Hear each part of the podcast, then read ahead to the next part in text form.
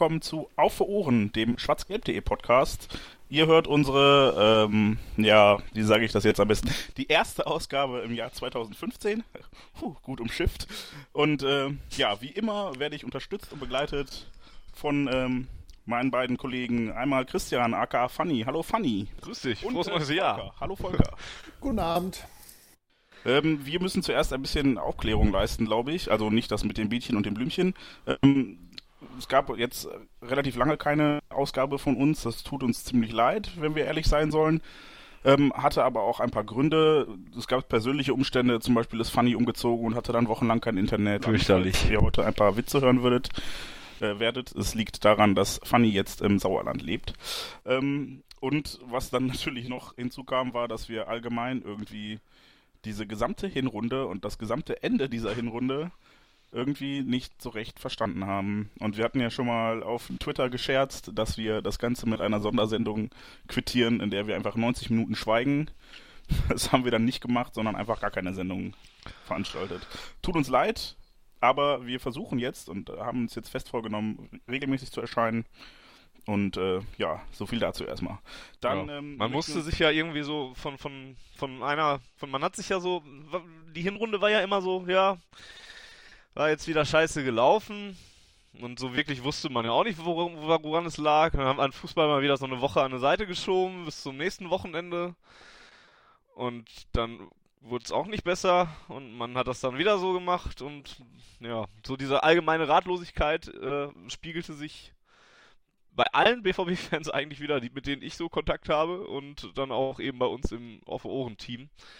Und das kam dann eben mit den anderen äh, Sachen dann tatsächlich dazu, dass wir es lange nicht geschafft haben. Wirklich, ähm, aber wir, wir leisten Abbitte und wir, wir werden jetzt auf jeden Fall stärker wiederkommen, wie der BVB. Oh, Hilfe. Stärker als zuvor, ja. Auf Ohren stronger. Herzlichen Dank auf jeden Fall nochmal äh, an dieser Stelle für euer Feedback. Und ähm, ihr habt entschieden, möchte ich sagen, dass äh, Volker seinen Job sehr gut gemacht hat bei der letzten Ausgabe und bleiben darf. Hurra! Deshalb, äh, Hat so ein bisschen Big Brother-Style, ne? Eigentlich so. ja, die, dieses Publikum hat gewotet. ja, ich finde super, dass ich in den Recall gekommen bin, also top. Ja, wir machen das, Oder das, bei jeder ja. Sendung einfach. Wir stellen am Ende in Frage, ob irgendjemand beim nächsten Mal noch dabei ist. Irgendwann ist gar keiner mehr Genau, da. wenn alle Auf, O- auf Ohren vorbei. Gut, äh, dann machen wir es kurz. Kommen wir zu den Themen der heutigen Ausgabe. Fanny, was haben wir denn da im Angebot? Ja, wir müssen reden äh, über die Hinrunde, dann ja doch irgendwann. Jetzt hat man aber immerhin den Abstand so ein bisschen dazu und man konnte sich ein wenig drauf vorbereiten, mal ein bisschen Worte sammeln, ein bisschen Ideen sammeln und äh, kann jetzt ein bisschen auf die Hinrunde gucken. Darüber werden wir natürlich sprechen, denn da gibt es ja doch einiges, worüber es da zu reden gibt. Ähm, dann reden wir über die aktuelle Vorbereitung, die ja jetzt mit dem Trainingslager in La Manga ähm, stattgefunden hat oder mittendrin in der Vorbereitung ist. Reden da zum Beispiel auch darüber, was ähm, Sebastian Kehl angeht und, und seine Nachfolge, die ja im Sommer ansteht. Reden generell über das defensive Mittelfeld. Ähm, das wird ein Punkt sein. Werden dort auch eine neue Rubrik einführen. Äh, lasst euch überraschen, da kommen wir dann auch noch gleich zu. Dann reden wir über die Verpflichtung von Kevin Campbell, die sich ja dann auch kurz vor Weihnachten nochmal äh, ereignete, der nochmal ein wenig offensive Durchschlagskraft bringen soll. Und äh, zum Ende der Ausgabe hin werden wir dann den Blick von der Hinrunde weg zu einer besseren Rückrunde richten und da mal schauen, was uns da in den nächsten oder in den ersten Wochen der neuen, der, jetzt hätte ich gesagt, fast der neuen Spielzeit, weil es schön wäre, es wäre Schön so. wäre es. Wobei es wäre nicht so schön, wenn wir auf Platz 17 die alte Ja. abgeschlossen Ja, Ja. ja. Ähm, auf jeden Fall gucken wir auf die äh, ersten Spiele der Saison so ein bisschen und äh, was uns da, der Saison, jetzt habe ich schon wieder, der Rückrunde und was uns da erwartet. Mein Gott. Wir hätten alle gerne, dass die Saison schon zu Ende ist. Ähm, ja, fangen wir doch direkt vorne an.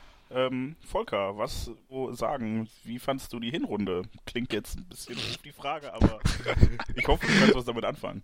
Äh, total super. Also weiß ich gar nicht, wie ich die in Worte fassen soll. Nein, äh, Ich fürchte, das geht uns allen so. ja, wie, wie bei allen natürlich äh, enttäuschend, zumindest was die Bundesliga-Ergebnisse betrifft. Im Pokal hat man sich ja zum Glück noch über Wasser gehalten äh, gegen einen ganz schwachen FC St. Pauli in der Champions League. Äh, ja, hat man es zumindest so lange, wie man gewinnen musste, auch hingekriegt. Allerdings auch gegen, naja, Anderlecht und äh, Galatasaray war jetzt auch nicht wirklich Champions League, was da kam.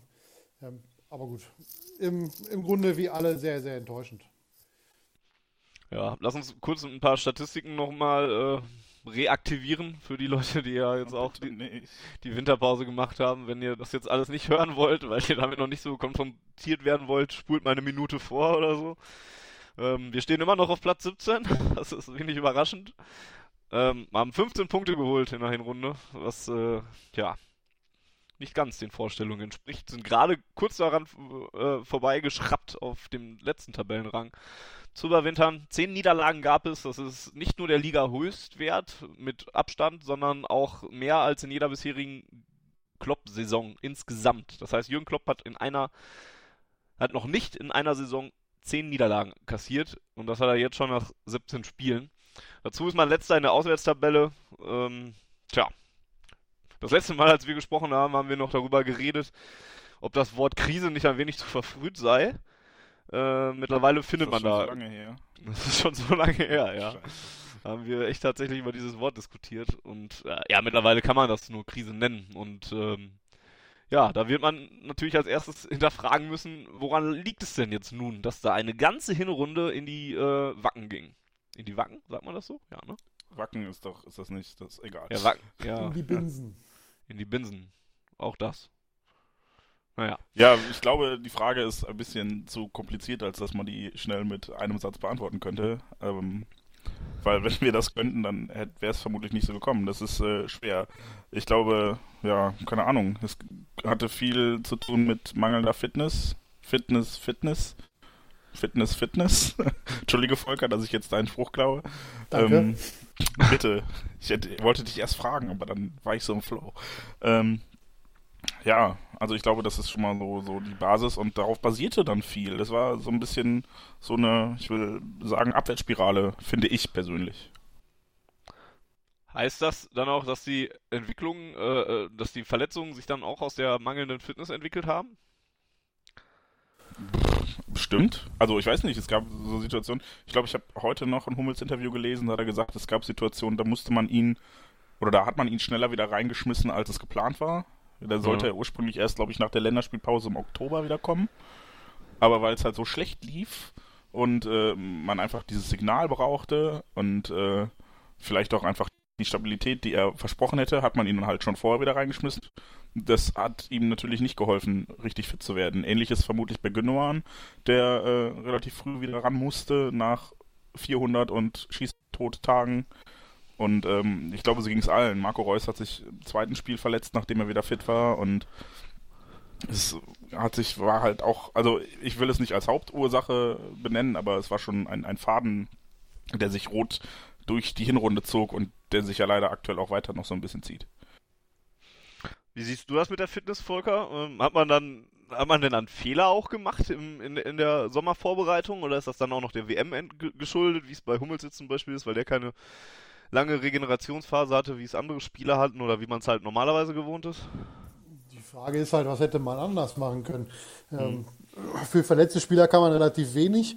Ähm, die knappe Zeit war eigentlich das Einzige, was sie, was sie von Anfang an wussten und eben, dass halt, dass halt äh, eine Vielzahl der Spieler aus Brasilien dann auch deutlich später erst äh, zum, zum ersten Training kommen. Ähm, aber ob das jetzt was geändert hat, weiß ich nicht, weil es war ja eingemeißelt, dass man nur x Wochen Zeit hat für entsprechendes äh, Training. Und die WM-Fahrer dann jetzt früher aus dem Urlaub zu holen, wäre wahrscheinlich auch nicht die richtige Variante gewesen. Mhm. Aber es war ja auch die erste WM, wo wir so richtig viele Leute am Start hatten. Also ich meine, EM war vielleicht auch noch, aber das ist, glaube ich, klimatisch auch nochmal was ganz anderes. Und äh, das war jetzt das erste Turnier, wo richtig, richtig viele Dortmunder unterwegs waren, oder? Ja, auf jeden Fall schon einige, ne? Auch bedingt natürlich durch, also nicht nur durch die Tatsache, dass es halt bei den Deutschen welche waren, aber dann ja auch eine WM hat wieder mehr Teilnehmerländer als eine Europameisterschaft und da ist die Wahrscheinlichkeit dann natürlich wieder höher, dass da ein, zwei Dortmunder mehr mitfahren als bei einer Europameisterschaft und so weiter. Ähm, verbunden auch so ein bisschen, ich habe mir hier aufgeschrieben, Einstellung, Fragezeichen. Ähm, man hat ja immer über, über Wochen und Monate hinweg eigentlich ja immer wieder gehört, sowohl von, von vielen Fans als auch von der, bei, der, bei der Mannschaft kam das selbst so, so, so immer wieder mit durch, dass man ja eigentlich viel zu gut sei und dass man ja eigentlich auch immer unglücklich verloren habe und ähm, dass man da ja auch rauskomme wieder und dass das ja alles gar nicht so schlimm sei. Ähm, hat diese Einstellung uns dann irgendwann dann doch mal das Genick gebrochen, weil man dachte, ach, das wird ja dann doch schon wieder und dann wurde es aber halt einfach nicht. Und man hat das alles so ein bisschen auf die leichte Schulter genommen, hat es vielleicht nicht ganz so ernst genommen, wie es vielleicht andere Vereine machen, die dann aber auch wissen, dass sie eben kämpfen müssen und, und um was sie genau spielen. Ähm, war das vielleicht so ein Faktor, dass da, da einfach viel zu viel oder, oder einiges auf, auf die leichte Schulter auch genommen wurde? Einer von euch? Ja, wie du es wie schon gesagt hast, ähm, das kam ja äh, im Gegensatz zu, zu anderen Mannschaften, sind wir mit dem Thema ja nicht in die Saison gegangen, dass wir gegen den Abstieg spielen. Da muss man sich ja, ja auch erstmal äh, ja, dran gewöhnen oder beziehungsweise sich, sich auch mit der, mit der Thematik beschäftigen. Ähm, gefühlt hat man es eigentlich eher so richtig äh, gemerkt nach, dem, äh, nach der Niederlage in Frankfurt. Ja, so, da hatte ich das Gefühl, dass das jetzt auch der Letzte irgendwie begriffen hat, dass man jetzt nicht mehr darauf guckt, wie, wie spielen die Blauen, wie spielen Leverkusen, wie spielt Gladbach, wie weit ist der Abstand zu den Europapokalplätzen, mhm. sondern dass man dann gesehen hat, okay, äh, wir müssen nach unten gucken, da drückt der Schuh, wir gewinnen auswärts nicht eine Partie, äh, und zu Hause, ja, da war jetzt auch nicht davon auszugehen, dass wir dann noch äh, vier Punkte aus den letzten beiden Heimspielen gegen Wolfsburg und Hoffenheim holen. wenn wir die nicht geholt hätten, hätte es noch richtig übel ausgesehen. Dann wären wir auch deutlich weiter abgeschlagen, als wir es als jetzt sind. Und ja, das hat halt seine Zeit gebraucht, sowohl bei der Mannschaft, denke ich, als auch ja, im Umfeld und bei den Fans. Mhm. Ich fürchte, so ein bisschen ist das auch immer noch drin. Also dieses eigentlich ist ja. so gut. Ja. Ne? Also das hörst du ja auch heute, heute noch in jedem Interview und dann erzählt Kevin Campbell, Entschuldige, das klingt jetzt total attackierend und vorverurteilend. Ich möchte kein böses Wort über ihn verlieren. Ich habe große Hoffnung bei dem, was ich bisher gesehen habe.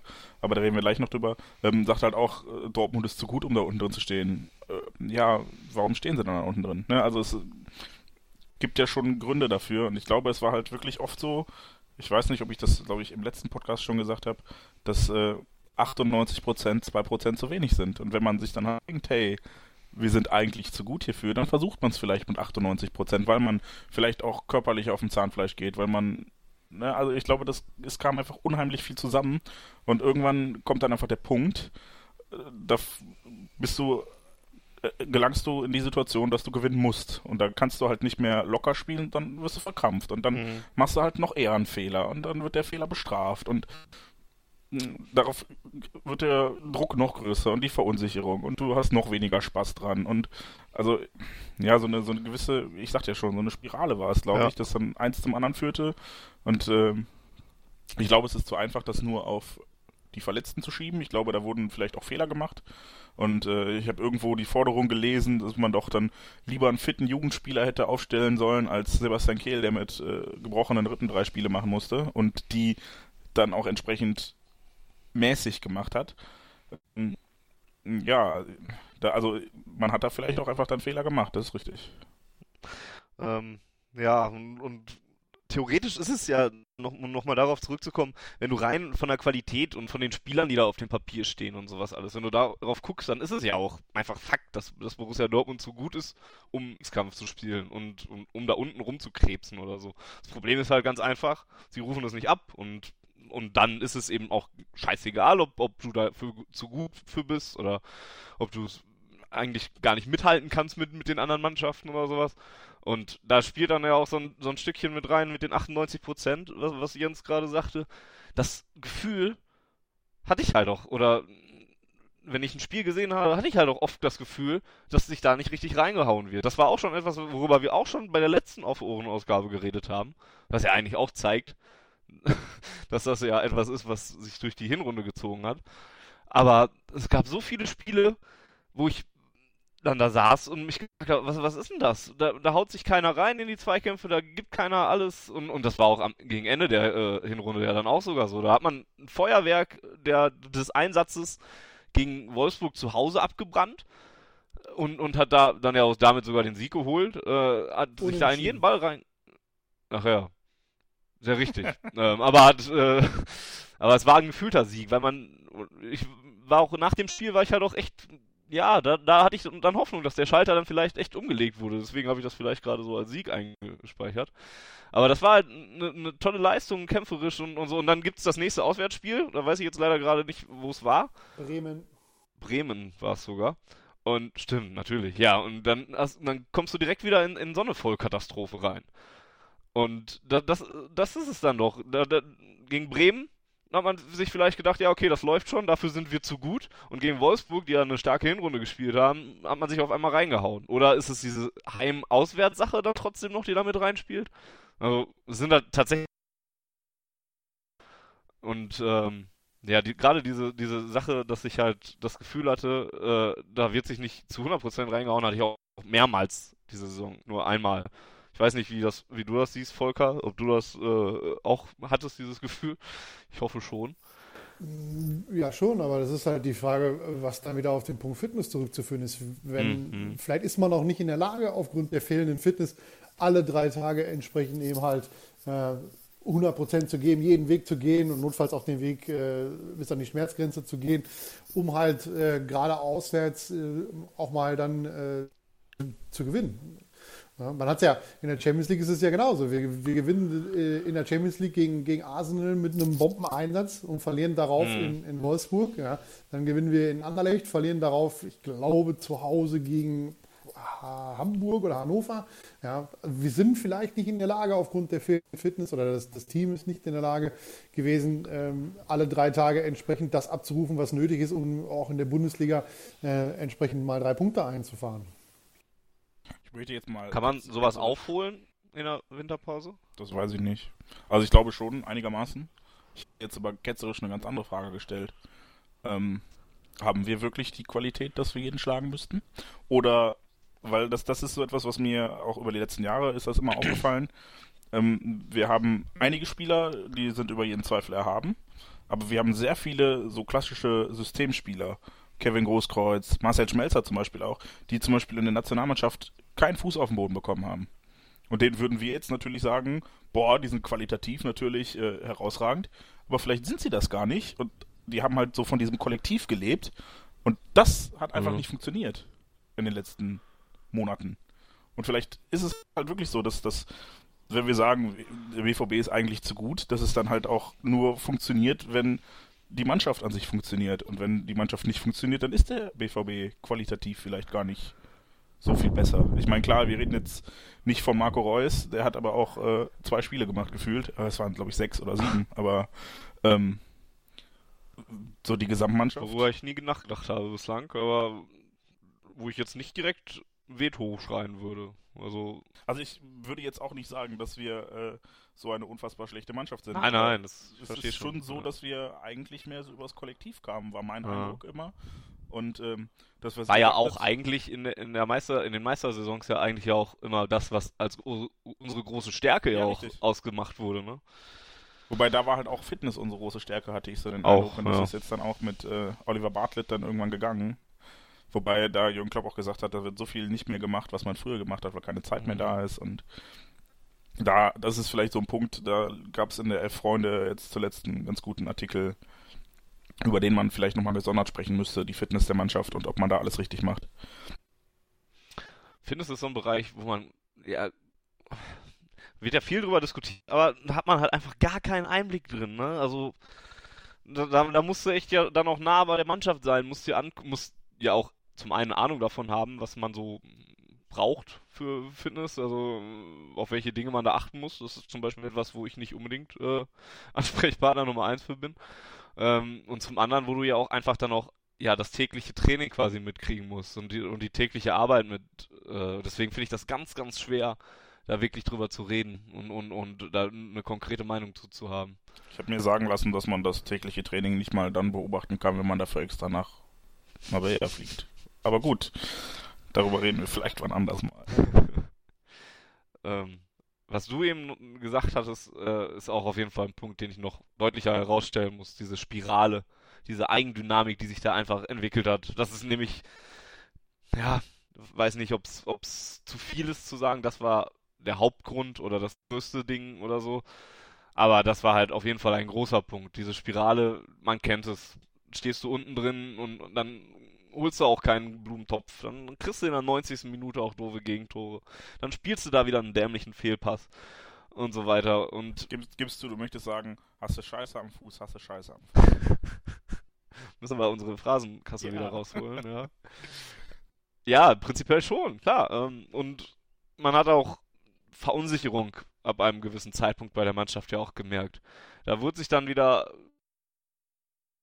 Minuten im Spiel, die ersten 20, und dann spielt irgendeiner einen rotzdämlichen Rückpass und äh, das steht wieder 0-1 und du rennst wieder hinterher.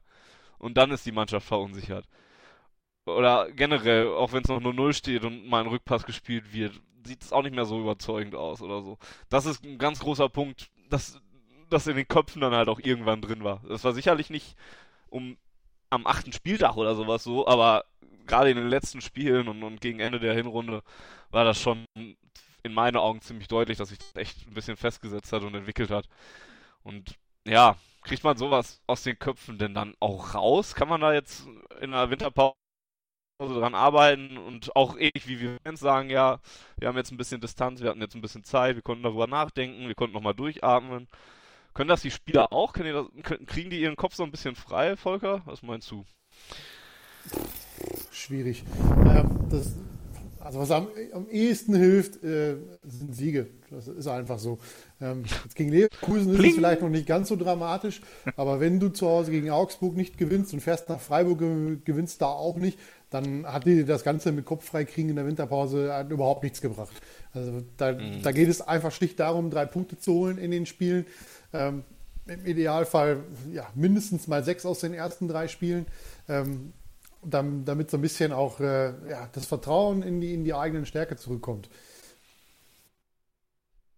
Man steht so ein bisschen mit dem Rücken zur Wand ja auch schon und das schon zu Beginn zu, der, der Rückrunde ja eigentlich. Andersrum ja, kann man es aber dann wahrscheinlich auch. Denk doch einfach mal nach vorne.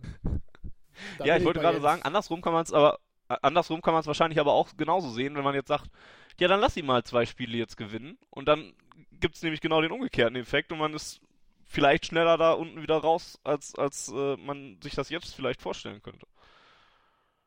Ja, ich weiß nicht, das reden wir uns ein seit, weiß ich nicht, welchem Spiel. Das auch wieder wahr. Du hast gerade gesagt, ich soll nicht so negativ denken. Nein, ich, ich, wollte nur leider, das ist ja jetzt Erfahrung, das ist ja jetzt kein Teufel an die Wand malen, sondern die Erfahrung dieser Saison, dass auf einen Sieg bisher, glaube ich, kein weiterer Sieg folgte im gesamten Jahr. Doch, doch, doch. Ja? Augsburg gegen Augsburg am zweiten Spieltag und dann am dritten Spieltag den Heimsieg gegen oh, äh, Freiburg.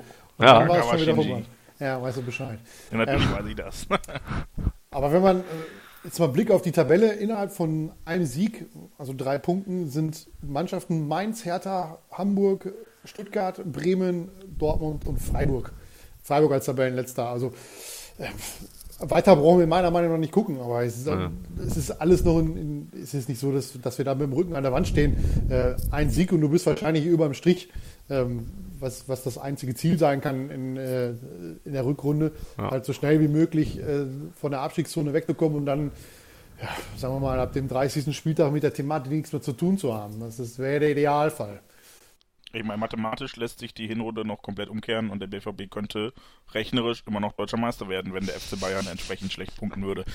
Das ja, ja der müsste aber auch genauso schlecht punkten wie wir in der Hinrunde. Ja, oder? richtig. Das ist ja, ja. das Schöne, aber das ist das Schöne am Fußball. Ich meine, jeder erinnert sich noch an Eintracht Frankfurt in 10 2011 die äh, von der Champions League träumten und äh, am 17. Spieltag auf Platz 4 standen, wenn ich mich recht entsinne. Und äh, wir haben sie dann am letzten Spieltag in die zweite Liga geschossen. Christoph Daum auf der Pressekonferenz. Oh, der hat sich gefreut, als Legendär da mit dem kleinen Bierglas reinkam. Ja, aber so kann es gehen. Und äh, deshalb bin ich da, was heißt beruhigt? Es ist halt noch alles drin. Ne? Also nicht mhm. alles. Ich rechne nicht damit, dass wir in irgendeiner Form nächstes Jahr international spielen, es sei denn, wir regeln das irgendwie auf andere Art und Weise. Aber ähm, trotzdem ist da noch nichts verloren und 17 Spiele heißt auch immer noch 51 Punkte, die man holen kann. Pling! oh Gott, heute ist auch schlimm, ne?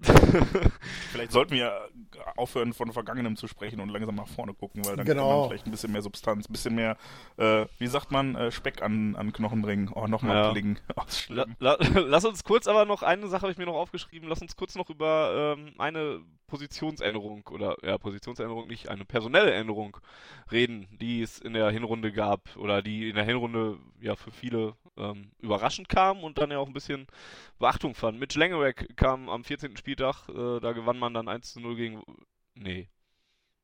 Da, das, beim Spiel gegen Wolfsburg kam er neu ins Team ähm, und hat Hast du sogar in deinen Notizen draus gemacht, ne? Ja, ist, ich bin echt verwundert über mich gerade. Aber es war das Spiel gegen Wolfsburg. Nee. Was nicht? Ach, funny, funny, funny. Er, er kam am 14. Spieltag, das habe ich sogar nachgeguckt. Das, das war, nicht das Spiel, das gegen war das Wolfsburg. Heimspiel gegen Hoffenheim. 1 zu 0 gegen Hoffenheim war es nämlich. Vielen Dank, Volker. Ja, da, kam er neu, da kam er neu ins Team und er setzte Roman Weidenfeller, der nicht verletzt war oder nicht gesperrt oder sonst irgendwas. Ähm, eine großartige Erklärung lieferte Jürgen Klopp nicht so wirklich, dass er gesagt hat, warum das jetzt so ist. Er Vielleicht war das in der Hinrunde gar nicht Roman Weidenfeller, sondern Manuel Neuer. Oh. Auch diesen Spruch kann ich schon nicht mehr Tut mir hören. leid, aber es ist, ich, es spiegelt, glaube ich, so genau das wieder, was ich mir oft genug dachte, als ich äh, Weidenfeller Als er Fußball hab. spielen wollte. Ja, richtig. Ja. Und ich, ich weiß nicht, ich glaube, ihm tat die WM zum Beispiel überhaupt nicht gut. Nicht, dass er jetzt irgendwie abgehoben ist oder sowas. Ich äh, gönne ihm das von vollem Herzen, dass er das mitmachen durfte, weil er für mich seit Jahren überragend ist. Aber ich habe so den Eindruck, äh, er versucht jetzt den Olli Kirch zu machen und im äh, späten Fußballeralter nochmal komplett sein Spiel umzustellen. Jetzt, wie gesagt, erinnerte da vieles so irgendwie so ein bisschen an- an Manuel Neuer, als er dann plötzlich in Köln irgendwo rumturnte, wo er nichts verloren hatte und die Kölner ein Tor draus macht. Etwas, was heutzutage viel zu selten passiert. Ähm, Kölner ein Tor machen? Nee, dass Manuel Neuer da, da so, dass Manuel Neuer Mist macht und dann äh, daraus Fehler äh, und Gegentore resultieren. Jedenfalls Weinfeller auf der Bank und das blieb dann halt auch so.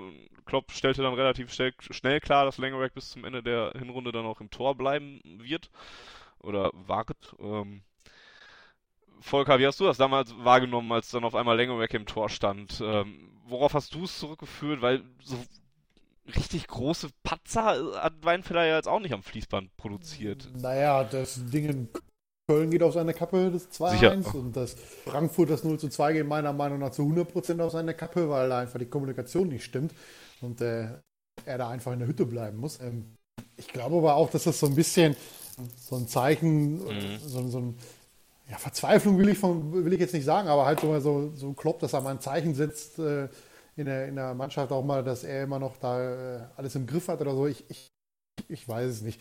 Ähm, auch nicht so viel draus machen. Der Weidenfeller wird jetzt gegen äh, Leverkusen wieder in der Hütte stehen. Vermutlich gegen Augsburg auch noch, je nachdem, wann, äh, wann äh, Langerack aus äh, Australien wiederkommt vom, vom Asien Cup. Und äh, wenn er es dann äh, hinkriegt, da nicht äh, in den nächsten drei Spielen wieder zweimal daneben zu greifen, äh, denke ich, dass, dass Langerack auch den Rest der Saison dann wieder auf dem bekannten Platz auf der Bank sitzen wird ähm, und Weidenfeller dann wieder im Tor stehen wird von Beginn an. Mhm. Ja, du hast es gerade gesagt, Mitch ist jetzt beim Asien Cup, äh, verpasst die ersten äh, Rückrundenspiele. Ähm, ja, wie wird die Torhüterfrage in den nächsten Wochen jetzt gelöst, Jens? Äh, ist logisch, erstmal steht Weinfeller im Tor und was machen wir dann, wenn, wenn Mitch wieder dabei ist? Meinst du, siehst du das ähnlich wie Volker, dass dann Weinfeller einfach weitermachen wird, wenn er sich jetzt nicht die dicksten Klopper leistet? Zumindest äh, bin ich mir relativ sicher, dass es keine klassische Konkurrenzsituation geben wird. Also es wird eine Entscheidung geben und die relativ zeitnah und dann auch äh, relativ endgültig. Aber ich kann momentan so gar nicht einschätzen, in welche Richtung. Und das ist Mhm. das Verwirrende. Also normalerweise hätte ich gesagt Weidenfeller auf jeden Fall, weil der für mich, wie gesagt, in den letzten Jahren eigentlich überragend war, weil er sich, er hat sich auf seine Stärken besonnen, aber da war auch gut. Ne? Und der hat dann gesagt, alles klar, ich bin auf der Linie gut und das kann ich gut. Hat nie versucht, irgendwelche Eckbälle oder so zu fangen, weil er genau weiß, dass er das nicht drauf hat. Und, aber es hat, war in Ordnung so, ne? Und äh, das, wie gesagt, hat er jetzt so ein bisschen meinen Eindruck nach abgestellt und hat versucht, sich nochmal zu verbessern, zu revolutionieren und das und das besser zu machen und hier mehr mitzuspielen und da und ähm, das hat ihn meiner Meinung nach geschwächt. Und ich, glaube, die Frage wird jetzt sein, ob man ihm das wieder austreiben kann. Wenn du jetzt wieder sagen kann, hör mal, bleib mal lieber du selbst und konzentrier dich, dann wirst du hier noch ein schönes Jahr oder zwei haben.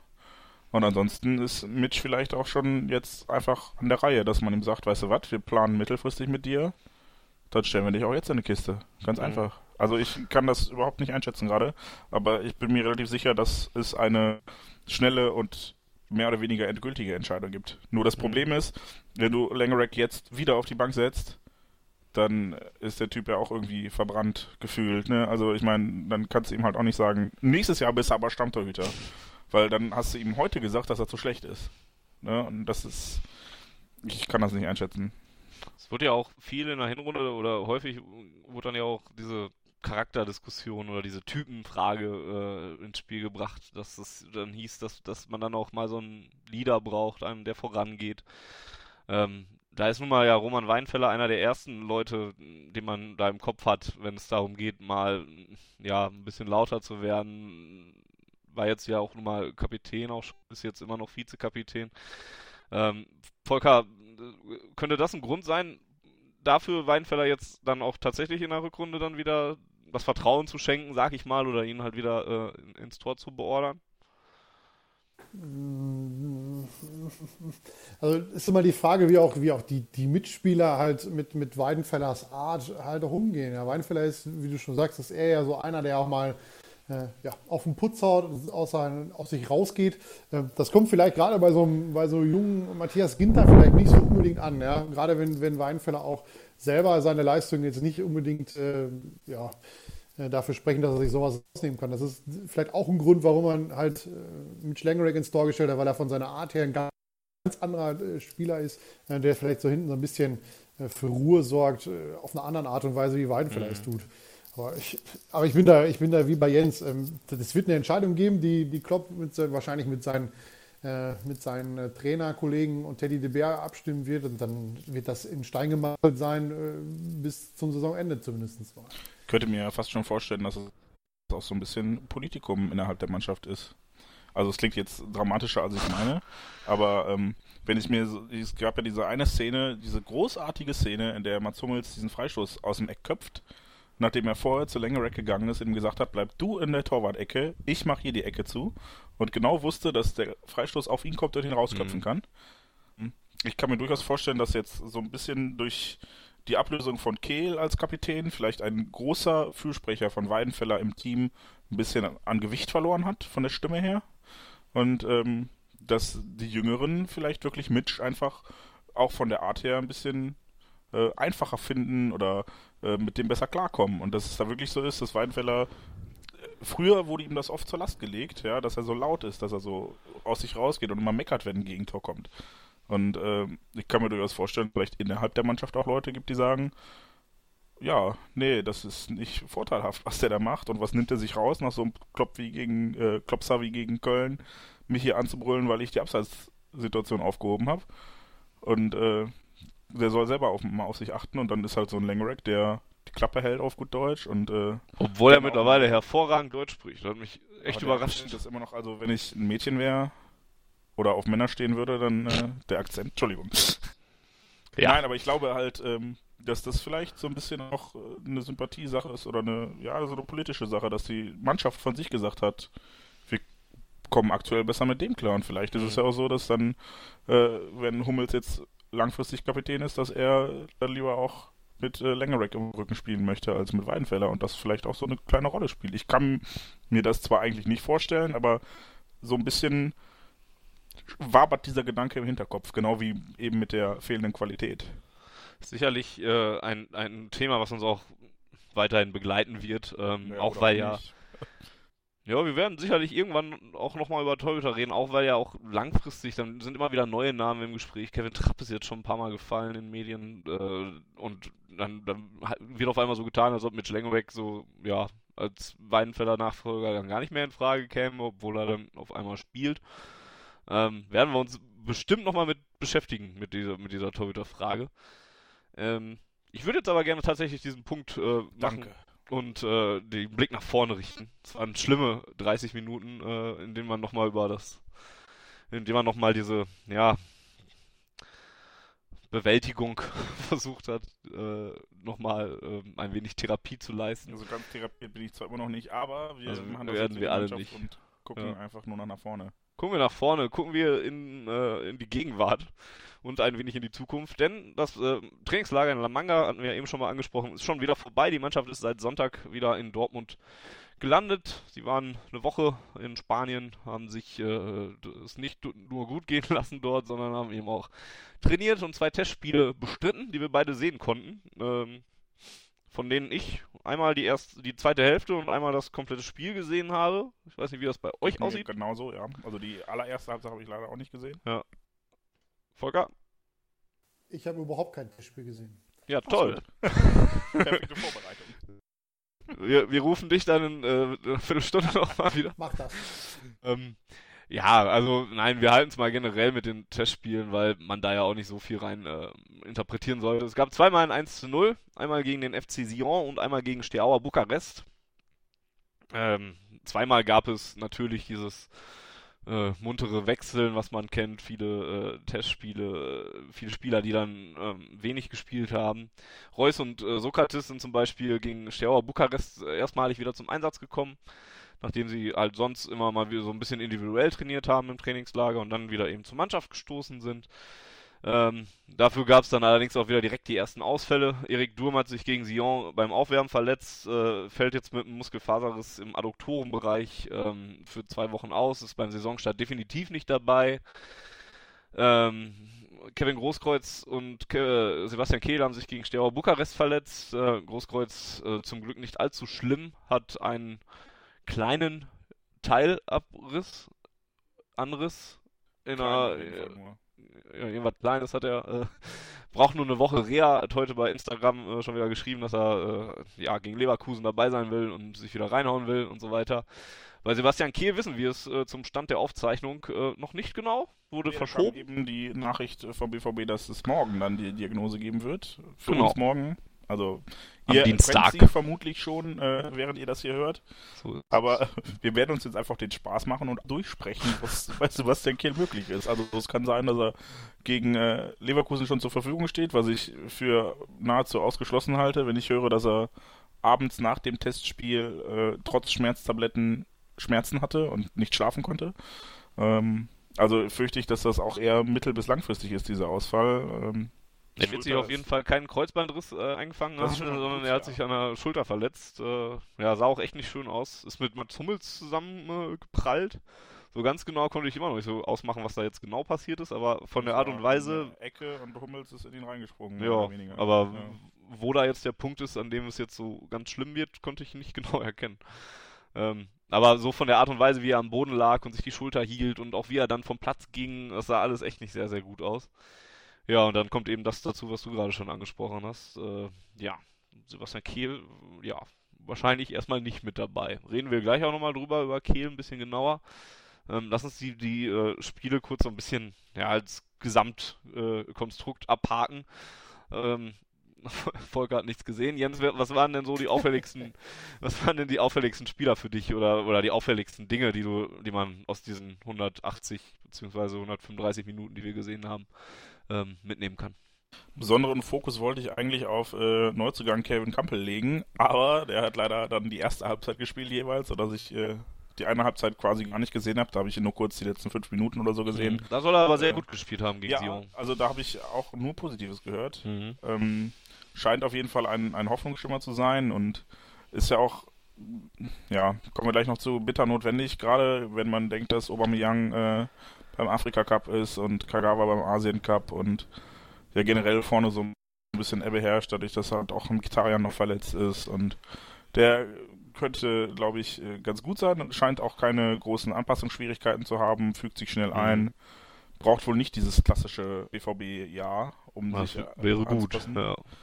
Und äh, äh, scheint auch noch äh, selbstbewusst vorne wegzugehen und sich noch hat, hat noch nicht den Abstiegsblues, so wie alle anderen ihn zu haben scheinen oder schienen. Wenn du so eine Frisur trägst, musst du auch selbstbewusst sein. Ja, oder es ist ja gut. Wenn dir alles egal ist, ist das dann Selbstbewusstsein? Ich weiß es nicht. Schon ein wenig, ja. Ja, sonst äh, war jetzt irgendwie nicht so viel zu sehen. Ich meine, prinzipiell kann man sagen, die Null steht im Jahr 2015. Das ist schon mal Yes. Ja, Hüb Stevens ist beim VfB zurück und beneidet uns vermutlich Pling! darum. Ähm, ja, sonst, wie gesagt, ist nicht viel zu sagen. Ich fand Jojic im zweiten Spiel äh, Milos Jovic ziemlich stark. Da fand, Mhm. In der ersten Halbzeit, da dachte ich so, hey, der ist ja auch noch da und es war nicht so wie in der Hinrunde, dass er so komplett abgetaucht ist, sondern Mhm. hat sich angeboten und hat auch gut in der offensiven Dreierreihe jede Position mal gespielt, mal rechts, mal links, mal in der Mitte. Ähm, sonst war da aber, wie gesagt, einfach nicht viel, was aufgefallen ist. Es waren ein paar, paar gute Ansätze. Jetzt gegen Bukarest zum Beispiel, da hat man so ein bisschen Pressing wieder gesehen und offensiv äh, sah es ein bisschen besser aus, ein bisschen organisierter. Wobei ich zum Beispiel gegen, gegen Sion fand, dass Immobile so gar keine Bindung zum Spiel hatte. Ne? Also da dachte Mhm. ich, Alter, ist das das erste Spiel von dem oder ist der ein halbes Jahr hier? Gegen Mhm. Bukarest war es dann wiederum ein bisschen besser, da war der besser eingebunden, hat sich auch besser angeboten und hatte dann auch eine ganz, ganz schicke Chance außer Distanz und ja, also es hat mir zumindest so ein bisschen Hoffnung gegeben, dass es wieder aufwärts geht, aber es war auch nicht so berauschend, dass ich gedacht habe, boah geil, ähm, wir putzen jetzt alles weg und starten jetzt diese Serie, die wir drin brauchen. Muss man natürlich auch mit, mit, mit sehr, sehr viel Vorsicht genießen, wenn man bedenkt, dass da eben auch ein intensives Trainingslager drumherum stattgefunden hat und man da natürlich jetzt nicht äh, ja, die, die Megasprints über äh, 90 Minuten erwarten muss. Ähm, ja. Können wir, die Torschützen können wir kurz noch nennen. Äh, gegen Sion hat ähm, Stankovic getroffen, der aus der U23 mal mitgefahren ist noch. Ähm, und gegen Bukarest hat äh, relativ spät Jakub Blaszczykowski mal wieder ein Tor erzielt. Äh, seit, das erste Tor seit seiner Verletzung eigentlich. Ja, Stimmt ist auch schwer, hat auch seitdem Ja. erst Eben. zwei, drei Einwechslungen Ähm, gehabt.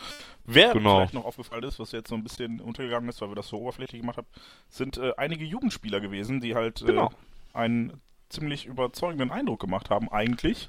Dafür, dass man sie halt nur mitgenommen hat, um äh, den Kader aufzufüllen, damit man äh, Ja, vernünftig, ja, also ich denke schon, dass das die, die Hauptintention war, damit man Spielformen besser trainieren kann, weil man da halt dann auch mal 20 Leute braucht. Und das geht nicht, wenn Mikitarian seine Runden um den Platz dreht, weil er verletzt ist. Aber die haben bei den Testspielen echt überzeugt. Ja, durchaus. Äh, namentlich waren das äh, dann übrigens so Leute wie, äh, ja, Jeremy Duziak würde ich vielleicht auch noch zu den, zu den jungen Leuten zählen. Ähm, aber und vor allem Dingen ähm, auch eben die zwei Mann aus der U17, zwei 16-Jährige sind mitgefahren, Felix Paslak und Janis Burnic. Ähm, ja, die, die sind mitgefahren oder nachgereist, äh, weil sie eh gerade in der Gegend waren. Und ähm, ja, darüber brauchen wir eigentlich jetzt selber gar nicht so viele große Worte verlieren, denn wir haben eine neue Rubrik und da sind wir das, da wo, wo wir eben schon, was ich eben schon einmal angedeutet habe. Wir haben eine neue Rubrik, beziehungsweise wir haben eine Rubrik, denn das ist die erste bei Auf Ohren eigentlich. Ähm, Haben wir zwar, eigentlich eine Rubrik jetzt? wir haben eine Rubrik jetzt, Achso, ja. danke. Eine neue, eine erste. Und, ähm, und zwar ist das ein, ja, wie beschreibt man es am besten? Jens. Ich glaube, ich glaube, das, das lässt sich ihn am besten selber machen. Ich glaube, ich weiß nicht. Das, ich, ich fände jetzt keine Worte, die ihm gerecht würden. ich mach's kurz. Hier ist die Schalte zum Malte.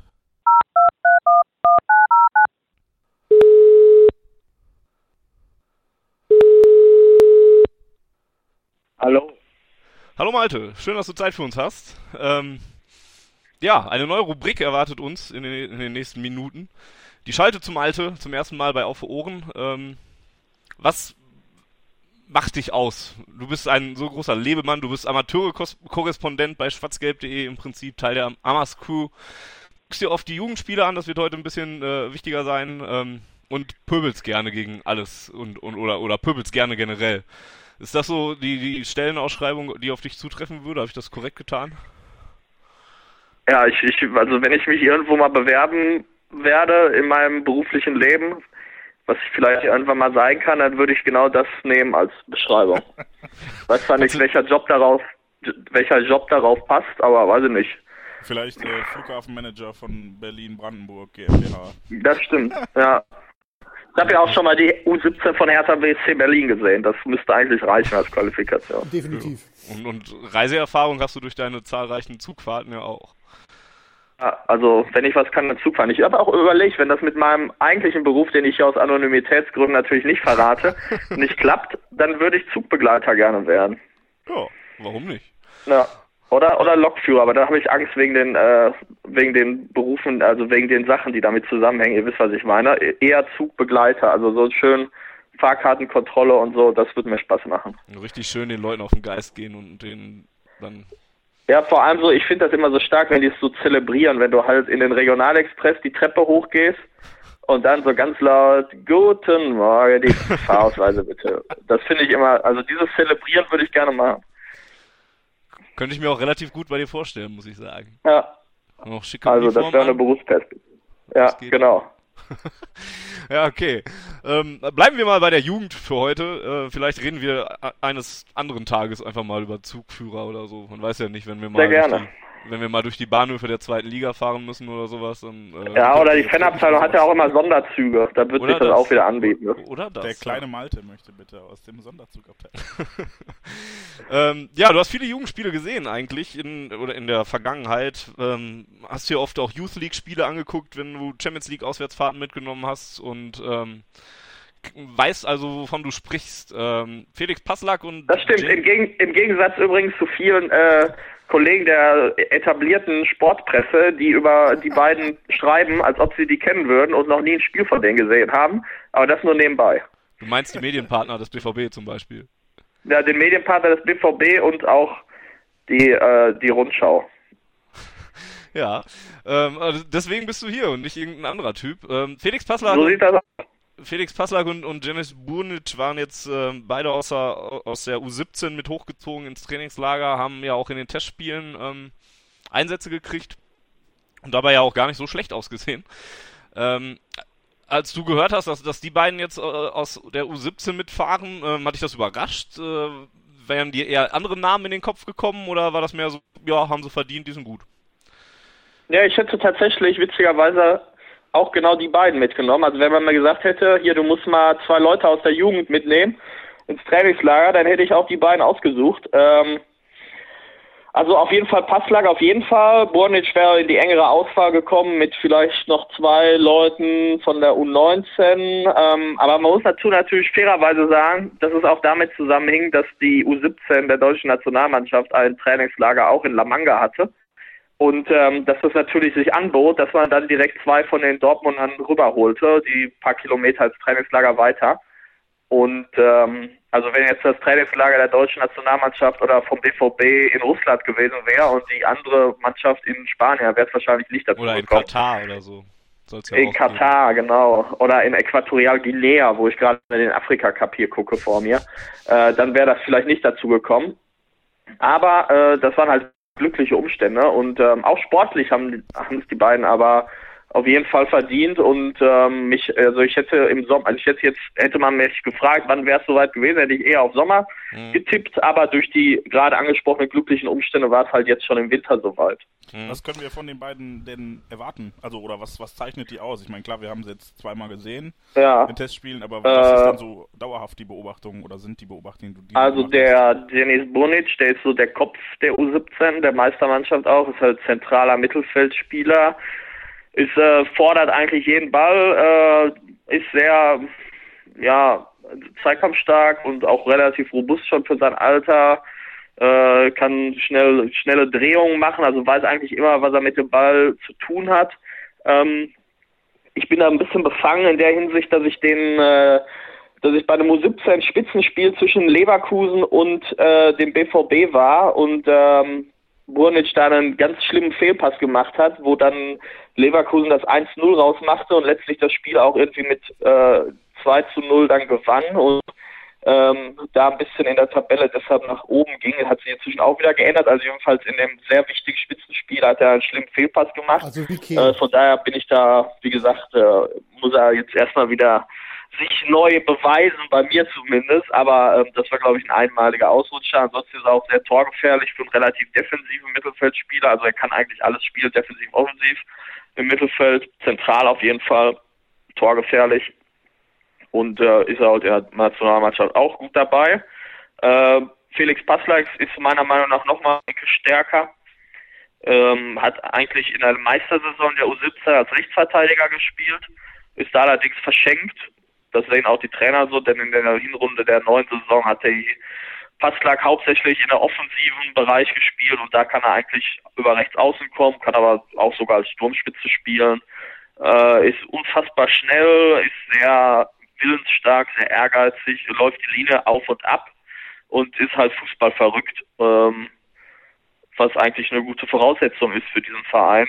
Also die lustigste Anekdote, die ich immer über ihn erzähle, ist nach einem Derby, wo ich war, da habe ich dann halt auch die taktische Formation angegeben von dem vom BVB und habe das mit 4-2-3-1 gesehen und er hat mir dann bei Twitter geschrieben, äh, lieber Herr, äh, also hat mal mich mit Namen angesprochen, lieber Herr so und so und geschrieben, ähm, ich habe Ihren Spielbericht gelesen. Ich wollte nur sagen, wir haben nicht im 4-2-3-1, sondern im 4-3-2-1 gespielt.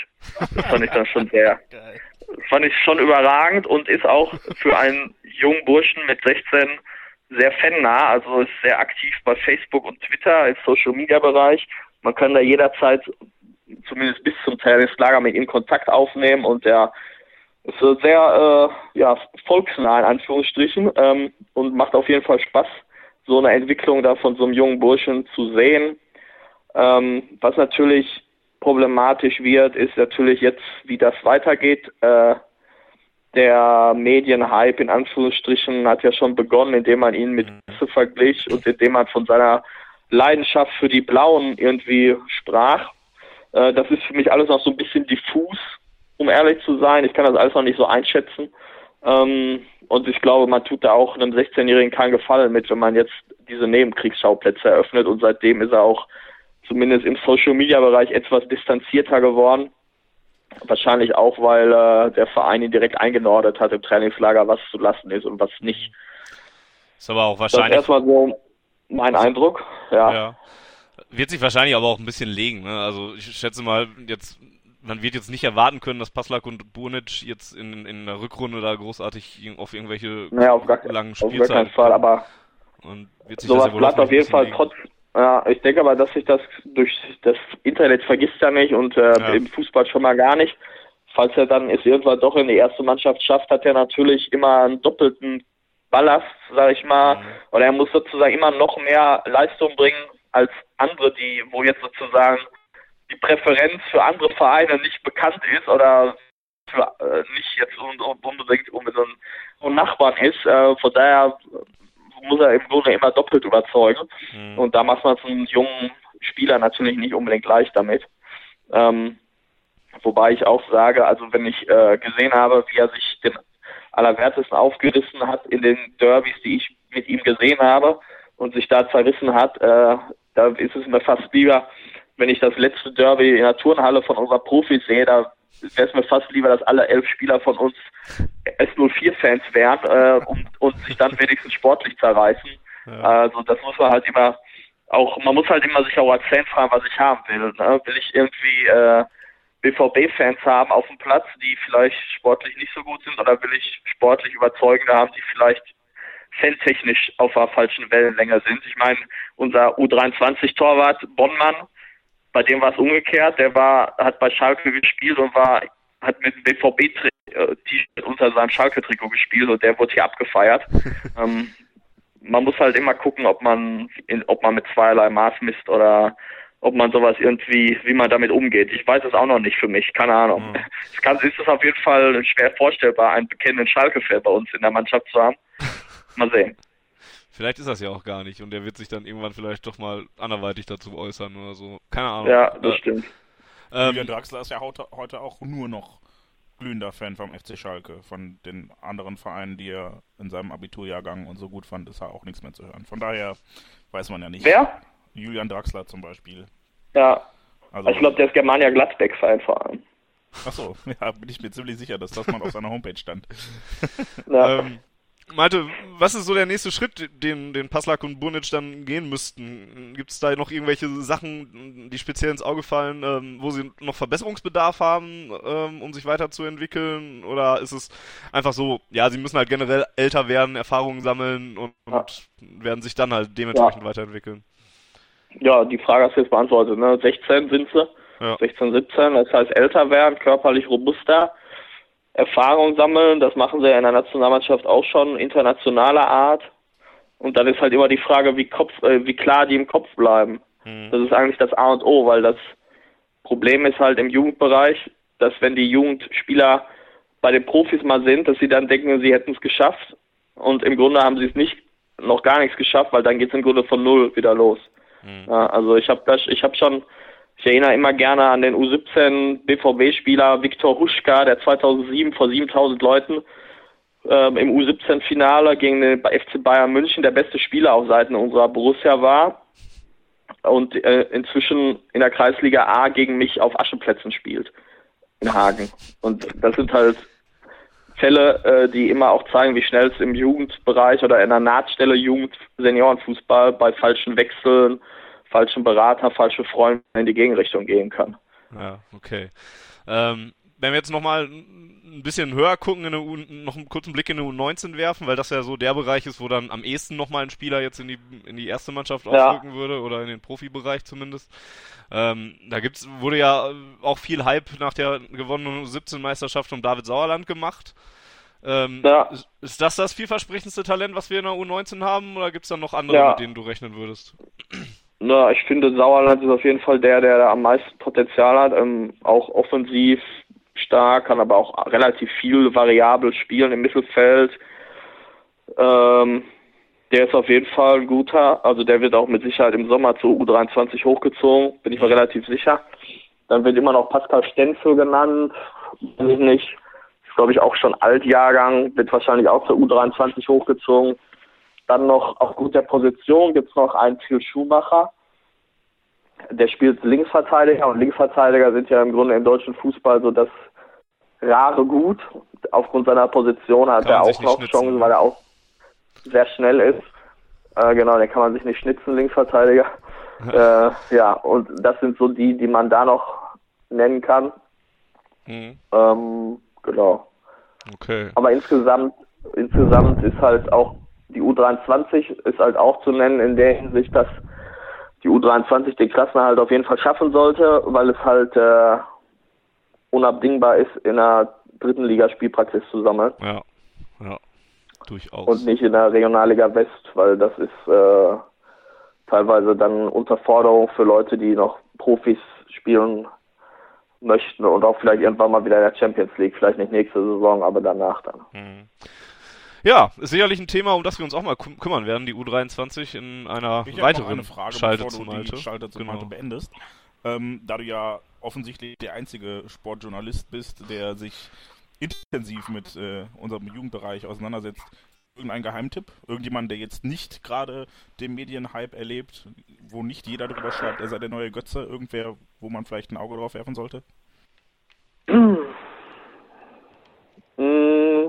Es gibt einen U17 Menschen, einen U17 Spieler, der witzigerweise mit Vornamen Janni heißt. Schöne Grüße äh, an dieser Stelle. Äh, Janni Lucas Serra heißt er. Äh, der ist für U17 äh, fürs U17-Alter irgendwie Mutant. Er ist ungefähr gefühlt zwei Meter groß und war auch immer Abwehrspieler und hat ungefähr nach, in jedem U17-Spiel nach Ecken Tor gemacht und äh, dann ist der Trainer jetzt auf die glorreiche Idee gekommen, ihn mal als Mittelstürmer, als klassische Neun aufzustellen, wo er jetzt äh, nicht mehr ein Tor pro Spiel macht, sondern zwei. Hm. Also das ist auch ein Spieler, auf den man sein Auge mal äh, werfen sollte. Allerdings muss man da sein, der ist halt jetzt schon gefühlt mit 16, 17 ausgewachsen und da ist die Frage, was passiert, wenn er gegen Gegner spielt, die gleich stark, gleich groß sind, ob er dann immer noch so dominant und auffällig ist. Aber das wäre einer, Yanni Serra, S-E-R-R-A, den man als Insider auch nochmal auf dem Zettel haben sollte. Ja, Serra, Serra. Oh Gott. Genau. Das wäre übrigens die erste Überschrift dann für den ersten Spielbericht, falls er dann mal erfolgreich ist. Es wird auch ja, dann der Fangesang. Dein Insider wirst ja. gerade leider mit, äh, keine Ahnung, wie viel, 100 oder 1000 Menschen geteilt. Tut mir leid, du bist jetzt nicht mehr der Einzige, der ihn kennt. Aber Dafür hast du uns ja, ein bisschen erleuchtet. Übrigens fände ich es auch schön, wenn wir äh, mit David Sauerland und der U19 nochmal nach Finntrop in Westfalen-Pokal fahren. Möchte ich auch unbedingt. Da haben wir ja noch, ich glaube, da haben wir ja noch eine Rechnung offen, beziehungsweise die mit uns. Ist jetzt bei mir um die Ecke. Das wäre super. Machen wir gerne. ja, das, das, da kommst du von der Schule dann direkt dahin und dann können wir nochmal das äh, Rematch zwischen Finnentrop und dem BVB und der U19 im Sauerland machen, mit David Yes, Sauerland. Mit David Also da Sauerland. bieten sich viele, viele Wort, Wortspiele an. und was sich auf äh, den Burnic-Vornamen Senis reimt, können wir ja uns auch alle denken. Das waren schöne Schlussworte Ja, für, für die erste Schalte zu Malte. Ähm, ja, Ja. Malte, vielen Dank für deine Zeit. Ähm, wir Sehr hören uns gerne. beim nächsten Mal. Bis bald wieder. Macht's gut, schönen Abend noch und ciao. gute Sendung noch. Danke, Tschüss. ciao. Tschüss. Ja, das war unsere neue, einzigartige, unausweichlich großartige Rubrik. Rubrik? Haben wir eine Rubrik, Fanny? Das war die Schalte zu Malte. Ähm, hoffentlich jetzt bald dann regelmäßig. Ich finde diesen Telefonflair ja geil, aber das ist jetzt sehr. Das hat was. Ja. Tu, tu, tu, wenn, wenn ihr über die Qualität meckern wollt, könnt ihr das natürlich tun, aber Das ist in Das- dem Fall wir- geplant. das ist tatsächlich sogar mit ein wenig Plan dabei. So, nachdem wir uns jetzt äh, über die, die jüngsten Spieler im Kader dieses Trainingslagers ausgetauscht haben, kommen wir nochmal zum Thema, was wir eben angeschnitten hatten. Ähm, die Schulterverletzung und mittelfristig bzw. langfristige Nachfolge von Sebastian Kehl würde ich gerne mal zur Diskussion stellen, denn ähm, ähm, wie gesagt, die Diagnose haben wir noch nicht, aber davon hängt ja jetzt auch nicht unbedingt ab, was ab nächstem Juli passiert. Deshalb stelle ich einfach mal die Frage in den Raum, wie würdet ihr das lösen? Volker, was würdest du machen? Ähm, nehmen wir an, Sebastian Kehl fällt nicht langfristig aus, sondern steht gegen Augsburg wieder zur Verfügung. Dann hätten wir Glück im Unglück, vermutlich. Ähm, ich weiß nicht, äh, ob es dann auf, auf Kehl direkt hinausläuft mit Nugan, Schein oder die beiden alleine. Äh, auf Bender können wir uns ja dann noch nicht äh, wieder äh, verlassen. Der ist ja dann, glaube ich, immer noch, ja, wenn wir Glück haben, wieder im, im Lauftraining. Ähm, ich, ich weiß es nicht. Ähm, ob wir dann Ginter hinstellen sollen, das soll mal Klopp sich überlegen. Also du würdest aber definitiv erstmal dabei bleiben, so wie es jetzt ist vom Kader und nicht noch zusätzlich jemanden dazu holen. Das Problem ist ja immer, wen holt man dann dazu und wie schnell kann er einem oder kann er einem überhaupt helfen? Das ist ja immer die Frage. Und äh, ich bin nicht so der Freund von, von Spieler verpflichten im Vorgriff auf die neue Saison, äh, weil da einfach zu viele Unwägbarkeiten, die man als, als Verein noch nicht damit reinspielen. Äh, niemand weiß, was, was Gündogan macht. Ja, verlängert er seinen Vertrag, haut er ab.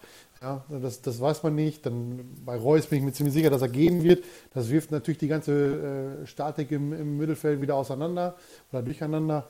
Ähm, von daher äh, ja, bin ich eigentlich eher dafür, ähm, immer nur erstmal äh, für eine Halbserie dann zu gucken. Was sagst du, Fanny? Ja, du hast die Frage ja gestern schon auf Twitter aufgeworfen und äh, da hatten wir ja schon mal kurz darüber geredet. Ich bin ja Ähm, auch klug und versuche schon mal ein paar Meinungen aus dem Fanvolk einzuholen, bevor ich so einen Podcast aufzeichne. ja, da kannst du dann ja gleich etwas äh, verlesen daraus. Ist doch schön. Ähm, ja, und meine Meinung war da eigentlich ähnlich wie bei Volker. Ähm, und zwar das intern zu lösen. Du hast ja so ein bisschen nach, nach Neuverpflichtung gefragt. Ähm, bin ich auch kein Fan von. Sehe ich auch nicht so den Anlass. Wenn man, ich habe hier alleine drei gute und eine Notlösung äh, gefunden. Die eine ist Matthias Ginter einfach auf die äh, 6 zu stellen. Das ähm, kann er spielen, das hat er gezeigt, äh, bei uns seltener als bei als beispielsweise in Freiburg noch. Ähm, das würde funktionieren, denke ich. Wenn du dann Gündogan daneben stehst, ist das auch eine vernünftige Doppel-6. Ähm, die zweite Möglichkeit ist, zwei Achter, äh, mit zwei Achtern zu spielen. Gündogan. Meinst du echt, äh, dass wir uns das erlauben könnten, nachdem wir so eine grausame defensive Hinrunde gespielt haben? ich sage ja nur, dass es eine Möglichkeit wäre. Ja, aber wir ja, wir wollen ja realistisch bleiben und sagen, oh, wir könnten auch zum Mond fliegen. Hm. Naja, es ist so, so, so eine Systemsache halt, wenn du das vernünftig einübst und, und auch diese Achter können ja auch dann nochmal nach hinten absichern und da vernünftig mitarbeiten. Ich sage ja auch nicht, dass es meine favorisierte Möglichkeit wäre. Ich, ich stelle es ja nur, nur in den Raum und, und zur Diskussion. Grundsätzlich glaube ich auch, dass eine Doppel-6 aus Gündogan und Shahin oder Mikitarian meinetwegen noch auf, auf so einer Position, dass das grundsätzlich auch funktionieren kann. Ähm, muss man dann aber natürlich halt auch müsste dann im, in so einem Trainingslager oder in der Vorbereitung natürlich auch so ein bisschen eingeübt und eingespielt werden.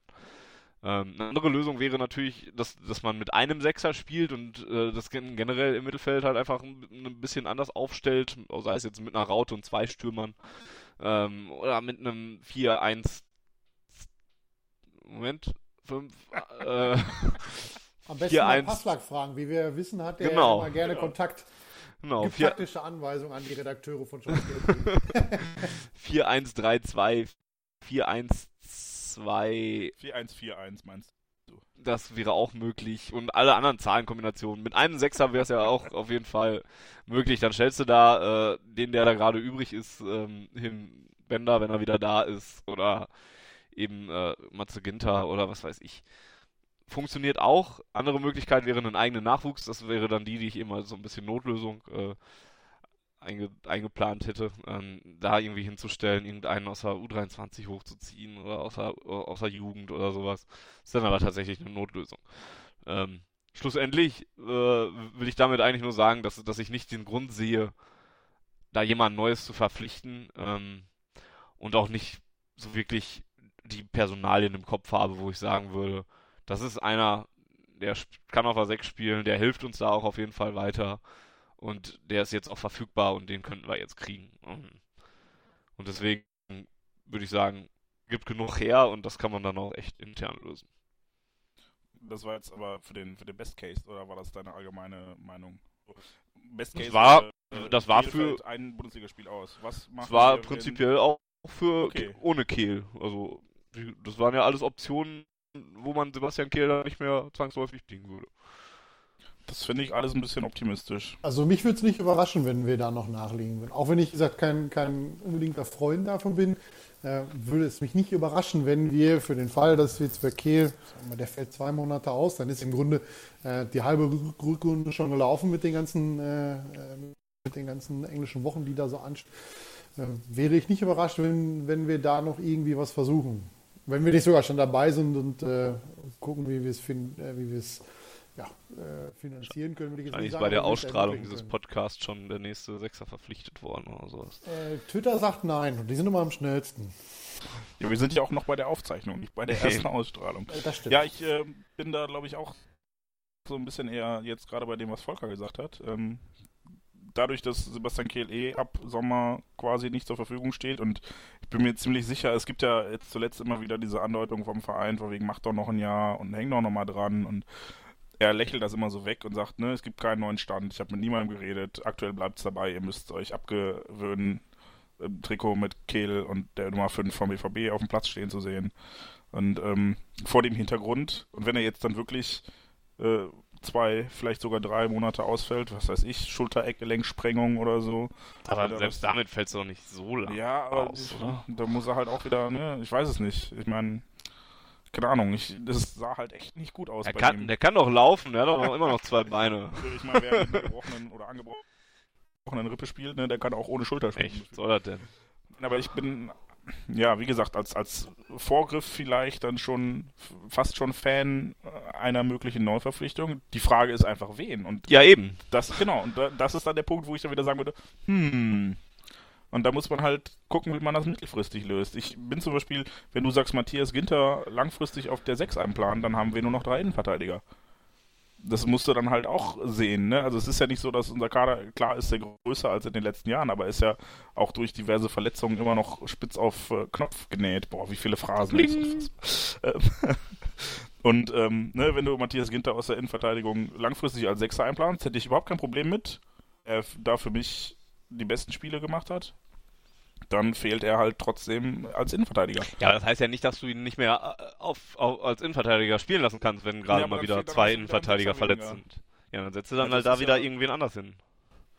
Ist ja nicht so, dass wir diese klassischen defensiven Abräumer Sechser, wie sie Bender und Kehl nun mal sind, zuhauf haben, weil das sind eigentlich unsere einzigen beiden. Ich meine, klar, Shahin ist jemand, der sehr tief spielen kann, aber er ist halt auch kein Kopfballungeheuer und nicht der schnellste. Und auch ein Olli Kirch ist dann eher so offensiv. Den gibt's ja auch noch, stimmt.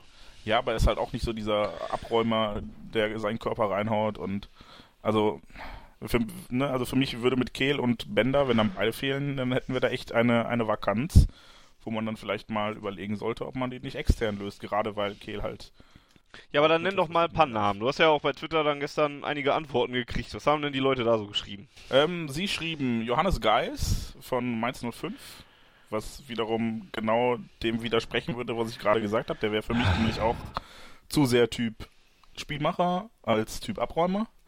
Ähm, Juri Für mich auch nicht so der Typ, wo ich sagen würde, yay. Nee, nee, eben. Also ich meine, klar, wenn, wenn Gündogan geht, dann können wir gerne über Geist reden. Aber wenn Kiel geht, dann ist der für mich nicht so die Idealbesetzung. Ja, aber auch so jetzt. Also ist jetzt nicht so, wo ich sage, boah, geil, Geist, der hilft uns auf jeden Fall direkt weiter. Naja, aber Also, du kannst halt, so wie es aussieht, spielen wir nicht international nächstes Jahr, dann brauch, brauchst du halt nicht im obersten Regal gucken. ja, aber und dann, dann brauchst du mit Thielemanns jetzt auch nicht kommen. Das war ein Name, der genannt wurde. Ich bin Ja, ja. jetzt auch nicht so zwingend äh, überzeugt von. Er soll wohl seinen Vertrag nochmal verlängern in Anderlecht, wenn er dann 18 wird, um zumindest, falls er wechselt, richtig viel Asche zu bringen. Was ihn für uns natürlich jetzt auch im Winter dann eh äh, relativ unrealistisch macht. Ähm, ein anderer Name, der genannt wurde, den ich fast schon sympathisch finde, aber der finanziell auch nicht machbar sein äh, dürfte, ist Sammy Kedira. Ähm, ja, ich meine, das Problem ist, es wird kolportiert, dass er in Madrid mehr Geld haben will und dann wird er nicht zum BVB wechseln, weil wir ihm so viel Geld zahlen. Andererseits weiß ich auch nicht, was er in Madrid verdient, aber es wäre auch wirklich nur was, dann muss er halt sagen, alles klar, gut, BVB für die nächsten fünf Jahre gerne, ich hau mich voll rein, aber sonst, Ja, aber Welt Weltmeister von Real Madrid. Vertrag aus.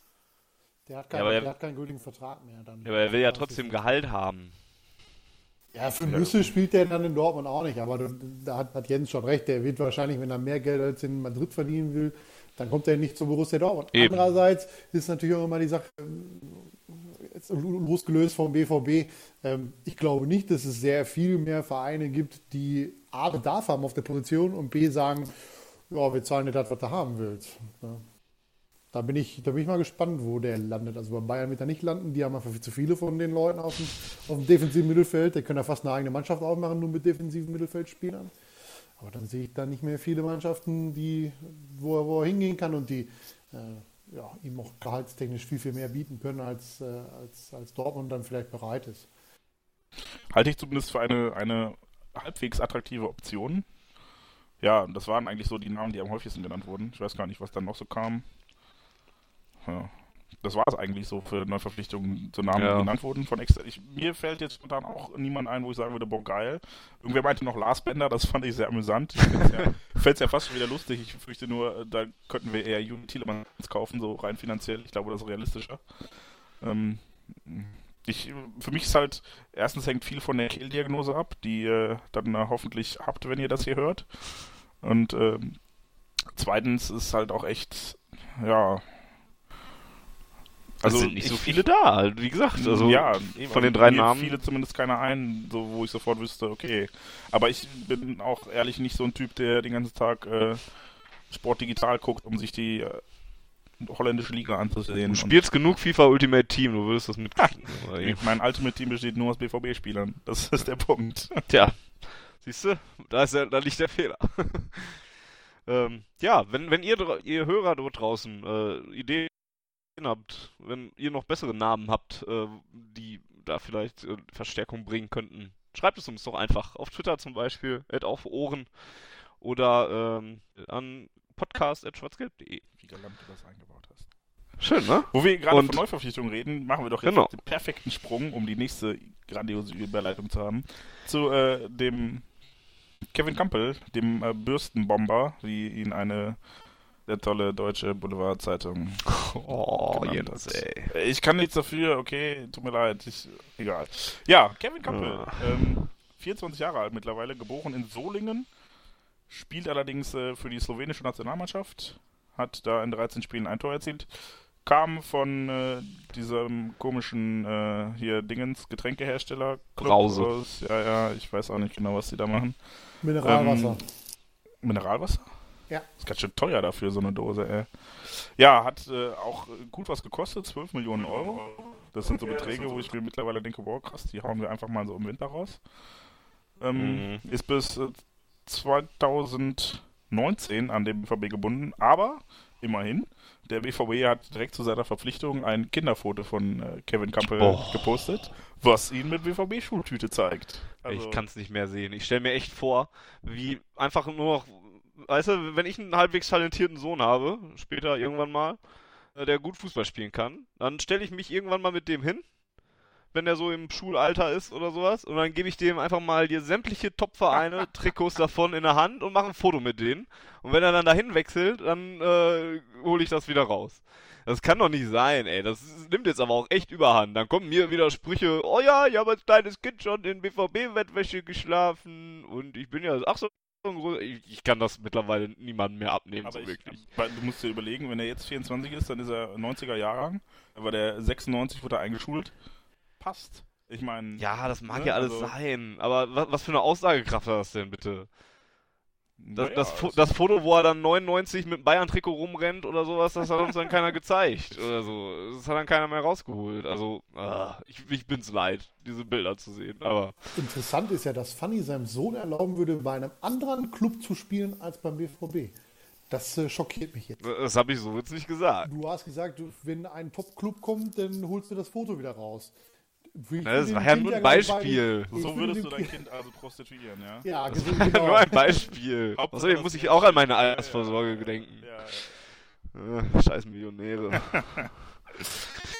ja ähm, was bleibt noch über Kevin Campbell zu sagen? Das ist ein, ein sehr flinker Spieler, ähm, hat, glaube ich, eine ziemlich gute Ballführung, so wie ich das in den Videos entnehmen konnte, denn ich gestehe, In den YouTube-Videos. YouTube Stark. Ja, was, Das mache ich dann auch von meinem Sohn. Dann sieht er nämlich auch aus wie der geilste Typ überhaupt. ja, aber ganz ehrlich, guckt ihr euch die österreichische Bundesliga durchgehend an? Habt ihr den gesehen, als er beim VfR Aalen oder äh, Osnabrück Kräuter Fürth gespielt hat? Hatte Also ich den schon lange auf meinem Zettel. Schon lange. Ja, ähm, Herr Zorg, danke für diese Antwort. ähm, in Salzburg hat Sehr gerne, Herr Buschmann. in äh, 109 Spielen immerhin fast 30 Tore erzielt und fast 60 weitere vorbereitet. Also scheint, äh, auch wenn es in Anführungsstrichen nur die österreichische Bundesliga ist, so ein bisschen was zu können. Wie gesagt, man sagt ihm äh, Geschwindigkeit nach, enge Ballführung, Übersicht, direktes Passspiel und was er halt sehr gut kann, weil er von Roger Schmidt, der ja auch uns am ersten Spieltag damit ziemlich überlaufen hat, ähm, gelernt hat, Kann ich mich nicht mehr daran erinnern. Pressing. ja, Leverkusen hat uns ziemlich platt gemacht, weil die uns. Kann ich mich nicht mehr daran erinnern. Dabei war das noch eines der besten. Egal.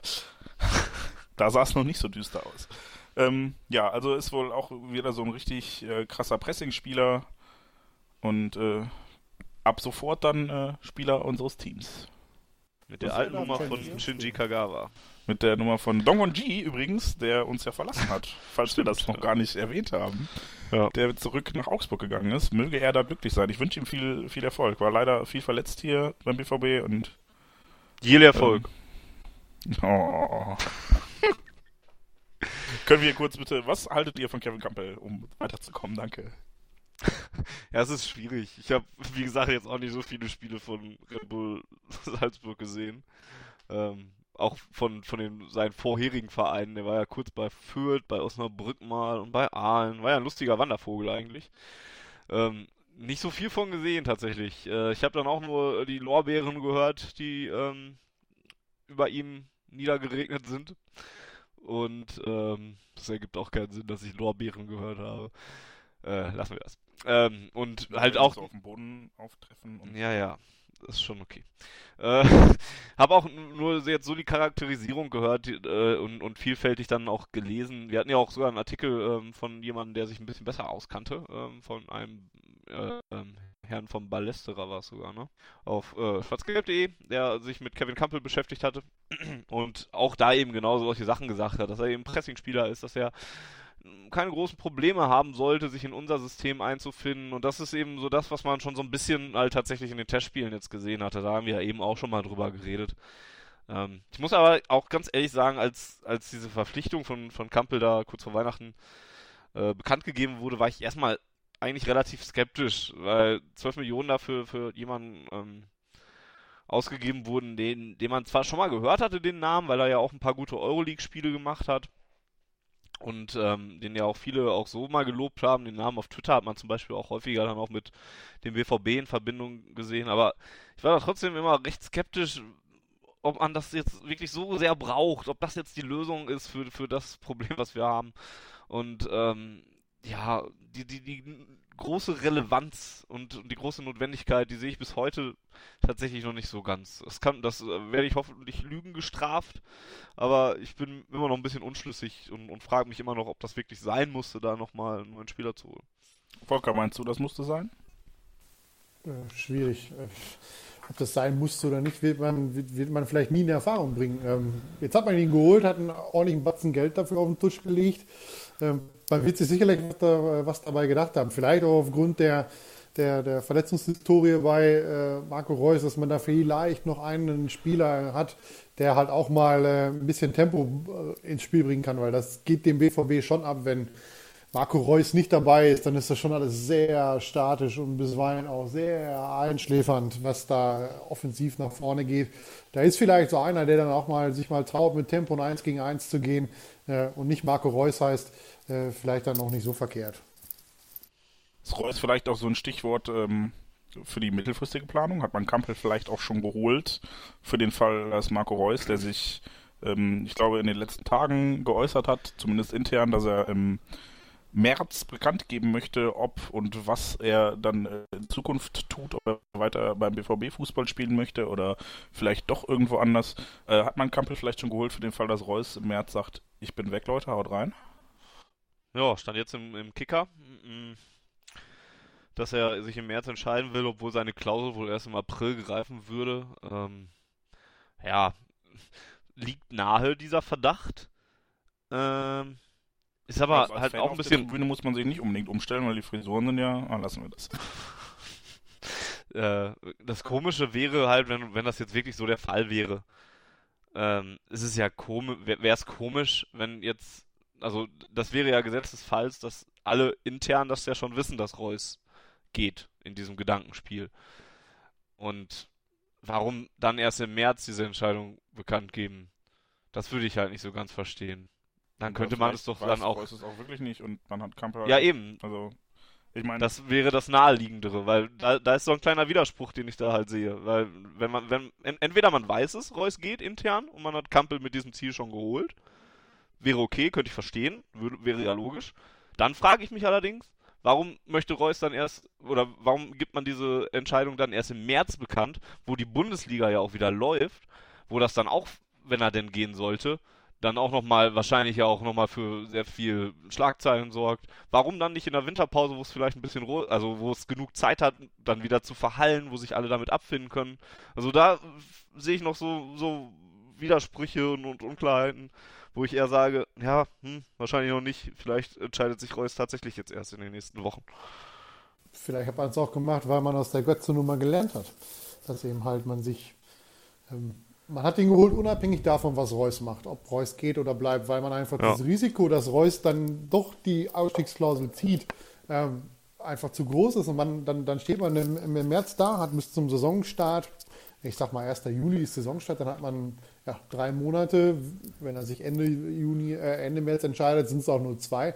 Dann hat man einen enormen Druck. Jeder auf dem Transfermarkt weiß, dass wir einen Arsch voll Geld haben, unbedingt einen Spieler brauchen. Dann läuft es wieder so wie bei, äh, wie bei Götze, dass wir da halt äh, enormen Druck haben. Und das wollte man vielleicht vermeiden und hat gesagt, okay, jetzt holen wir ihn unabhängig davon, was Reus macht. Und wenn Reus bleibt, ist es umso besser. Dann haben wir zwei Leute äh, oder eine, eine, große Qualität neu im Kader. Ähm, kann uns ja nicht schaden. Dafür geht dann vielleicht ein anderer, äh, weil alle werden nicht bleiben, wenn wir im nächsten Jahr in die Champions League spielen. Durchaus möglich. Ich äh, glaube, es war vielleicht auch so ein bisschen Signal an, an Leute wie Reus, an Leute wie Genoan, an Leute wie Hummels, die sich ja jetzt mehr oder weniger damit abfinden müssen, äh, im nächsten Jahr vermutlich nicht in der Champions League zu spielen, wenn sie denn beim BVB bleiben, was zumindest bei Herrn Gündogan, glaube ich, relativ fragwürdig ist, weil der ja mehr oder weniger in seinem letzten Vertragsjahr dann ist und man auch da vermutlich gelernt hat aus der Lewandowski-Sache und die nicht kostenlos halten möchte. Ähm, vielleicht möchte man denen einfach auch sagen, hey Leute, wir tun wirklich was dafür, um da rauszukommen und äh, ihr müsst die Scheiße nicht alleine stemmen, sondern hier beim BVB gibt es halt auch Qualität und wir sind auch mittlerweile in der Lage, auf Situationen wie Platz 17 zu reagieren und bleibt ruhig mal hier, zusammen können wir was aufbauen. Haben wir einen, Spon äh, einen Friseur als Premium-Partner, Sponsoren oder sowas? Vielleicht wollte man denen noch eine Alternative geben. Hier, Reus ist bald weg, aber hier, der kommt. Der kommt alle zwei Wochen. der lässt auch Trinkgeld da und, und passt das. Also meinst du nicht, dass es ein Signal an die Spieler war, dass man. Nee, nur an die Friseure war das ein Signal. ja, durchaus. Bist du inhaltlich ein bisschen eher dazu in der Lage, was zu sagen, wenn schon so ausklingt? Naja, bei Gündogan ist ja auch die Frage, ähm, ich sage das jetzt mal ganz salopp, wer nimmt ihn denn? Hm. So wie er jetzt aktuell in Form ist. Ähm, er scheint, seine, seine Verletzung scheint er ausgeriet zu haben, aber er ist natürlich nicht mehr im Ansatz in der Form, die er, ja, sagen wir gerade mal in der, in der Rückrunde 2013 bis inklusive Champions League Finale gehabt hat. Äh, in der Form ist er nicht im Ansatz, sondern ist natürlich die Frage, ähm, sein großer oder der Verein, der ihn haben wollte, der darf nicht, der FC Barcelona. Und dann ist halt auch die Frage, ob, ob die Vereine, die dann, äh, sagen wir mal, interessant für ihn sind, äh, ihn auch A haben wollen und B das zahlen, was er sich vorstellt. Oder ob er eben sagt, gut, äh, ich will nicht der Dritte in der Phalanx nach äh, Schein und äh, Kagawa sein, der vom BVB weg, wechselt äh, in jungen Jahren und dann mit, mit der Nummer scheitert und dann verlängert er nochmal, was weiß ich, bis 2017 oder so, lässt sich eine Ausstiegsklausel reinschreiben und äh, dann kann er immer noch, äh, wenn er dann wieder richtig in Form ist, immer noch wechseln.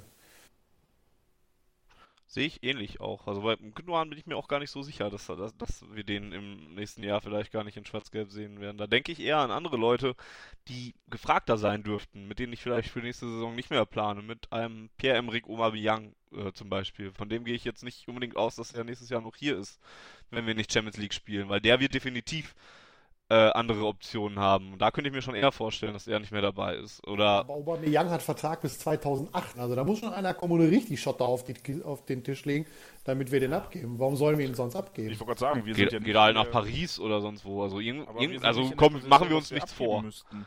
Das ist ja der Ja. Punkt.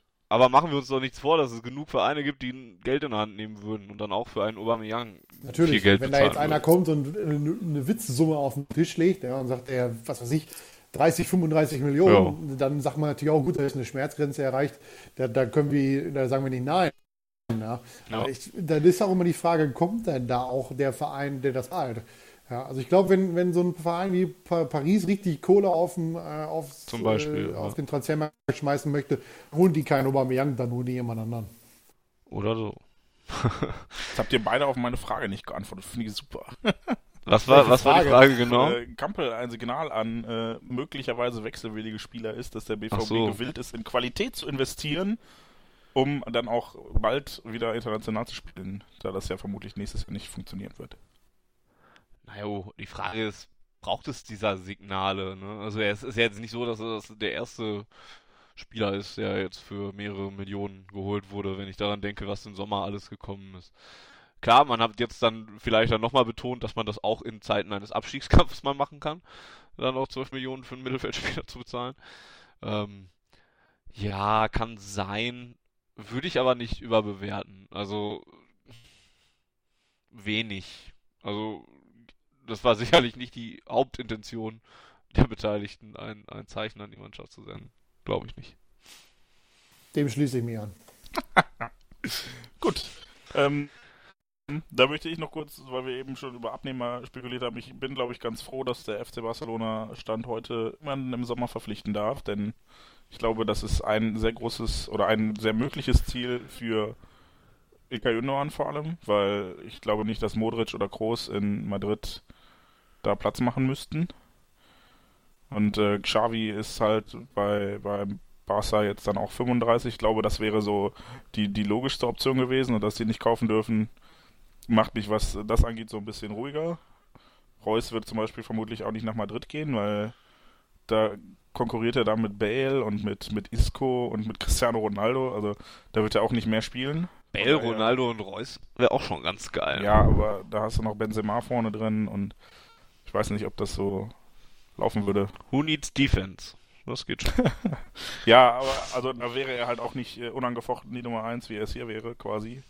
Deshalb äh, bei Barcelona, klar, da hast du dann Messi und Neymar und vielleicht auch noch Suarez. Okay, was haben das alles für Monsterkader? Wo wollen die denn überhaupt hin, wenn die wechseln? gut, also ich bin auf jeden Fall, was ich sagen wollte, ist, diese Transfersperre könnte uns noch ganz gut tun, denn das wäre so ein Ziel, was ich beiden zugetraut hätte, was jetzt äh, zumindest für diesen Sommer schon mal wegfällt. Naja, im März sind wir zumindest, was Reus angeht, dann ja anscheinend ein wenig schlauer. Naja, und der FC Bayern München ist auch immer noch da, ne? Das ist richtig. Ja, ja, ja, ja. Naja. Die vergisst man so schnell. Ja, diese ist halt so langweilig, ne? Der Sind ja auch die sind noch so, da. so weit weg und interessiert eh keinen mehr, was die machen. Wir Außer spielen ja gar nicht mit Testspiele- 17 Mannschaften. Stimmt. Ja. Ja. Naja. Ja, ja. Eigentlich wollten wir noch auf äh, die Zukunft gucken auf den, und einen Blick in die Rückrunde werfen. Ähm, ich auf die Uhr und sehe, dass wir schon relativ fortgeschritten sind und uns gerade in der Nachspielzeit schon von auf Ohren Boah, befinden. Nachspielzeit. Ja, dann, äh, ja, so, so einen kleinen Ausblick sollten wir vielleicht noch wagen. ja, denn, wir, ähm, ich wir starten- nehme an, dass wir uns erst Mitte Februar wieder hören. ja, wir starten am 18. Spieltag, äh, am 31. Januar direkt um 18.30 Uhr mit einem Topspiel. Äh, Platz 17 gegen Platz, weiß nicht, Leverkusen ist, dritter, vierter, irgendwo da oben. Äh, da spielen wir in Leverkusen und dann ist auch direkt englische Woche. Mittwochs geht's dann im Westfalenstadion wieder ran gegen den FC Augsburg. Wahrscheinlich das wichtigere Spiel von den beiden, wenn man das mal so sieht und das, was man eher gewinnen muss, auf jeden Fall. Dann äh, ist der 20. Spieltag äh, mal wieder ein 15.30 Uhr Spiel, etwas, was es in der letzten Saison oder in der Hinrunde meine ich, äh, gar nicht häufig gab für den BVB und auch 15.30 Uhr Heimspiele sind erstmal rar gesät in der nächsten Zeit. Äh, am 7. Februar gegen äh, in Freiburg. Ähm, dann ist natürlich noch das Champions League Achtelfinal-Hinspiel, das ist aber erst Ende Februar, da ist noch Bundesliga zwischen und äh, der DFB-Pokal kommt ja dann auch irgendwann am 3. März, allerdings erst äh, in Dresden. Trotzdem muss man das Champions League Achtelfinal-Rückspiel schon bezahlen, weil der BVB die 12 Millionen von Kevin Campbell wieder reinkriegen muss. Äh, dann würde ich sagen, lass uns doch Champions League und Pokal bei der nächsten Ausgabe besprechen und wir konzentrieren uns auf die ersten fünf Bundesligaspiele. Ähm, ja, wie du sagtest, ich glaube, Leverkusen wird eine harte Nuss, weil die uns schon in der Hinrunde ziemlich zu schaffen gemacht haben. Und da rechne ich jetzt auch nicht mit so viel bei den bisherigen Leistungen. Wäre natürlich cool, gut zu starten. Andererseits ist das natürlich wieder so ein Gegner, der uns mehr liegt. Ne? Meinst Also, du? Ja, der uns vom, vom Spielerischen her, wir spielen wieder eher gegen die guten, großen Mannschaften gut, als gegen die kleinen, die sich eher, na, ich will jetzt nicht sagen verstecken, weil das tut der FC Augsburg auch nicht unbedingt, aber die jetzt nicht direkt die Offensive suchen, sagen wir es mal so. Also meinst du, von den ersten drei Spielen ist Freiburg das, was am schwierigsten wird? Quasi. Ja, so rumdrehen würde ich es jetzt auch nicht. Ich wollte jetzt nur ein positiveres Element aus dem Spiel in Leverkusen ziehen. Positives Element ist, dass wir die weghauen und fertig. So. Meine Wenn ich Ansage. daran denke, dass wir im Hinspiel noch gewitzelt haben, weil wir das 2-0 verloren haben, weil wir dann ja Meister werden wieder, wie, äh, hallo, und die ganzen Parallelen 51 gesucht Punkte. haben. Hallo. Eieiei. Noch ist nichts verloren. Ja, ja, wie gesagt, ich erwarte äh, gegen Leverkusen nicht unbedingt so viel. Gegen Augsburg wäre es dann wirklich schon wichtig. Zu Hause äh, sehe ich da auch die Möglichkeit gegeben, dass man da mit drei Punkten äh, aus dem Spiel geht. Müssen Und dann kommt, äh, lass mich nicht lügen, Freiburg, Mainz, Stuttgart. Das sind auch Spiele, die man äh, ja positiv gestalten sollen könnte, denn das sind dann wirklich langsam Konkurrenten in der direkten Tabellenregion. Ja, ganz wichtige Spiele da zum Anfang eigentlich tatsächlich. Da musst du punkten, da musst du ja die Serie starten, über die wir eben gesprochen haben. Das sind äh, Spiele, wo du Boden gut machen kannst, wo du halt auch einfach dann tatsächlich ja auch von der Qualität her dann da auch einfach den Gegner besiegen kannst, sollst, musst, wie man es auch immer sehen will und Sechs Punkte Spiele, ja. ja, bling. So, Volker, was sagst du denn äh, zum Rückrundenstart? Was ist denn deine Prognose, deine Erwartung? Mit der Erwartung halte ich mich zurück. Da habe ich mich ja voll in die Nesseln gesetzt bei der letzten Ausgabe.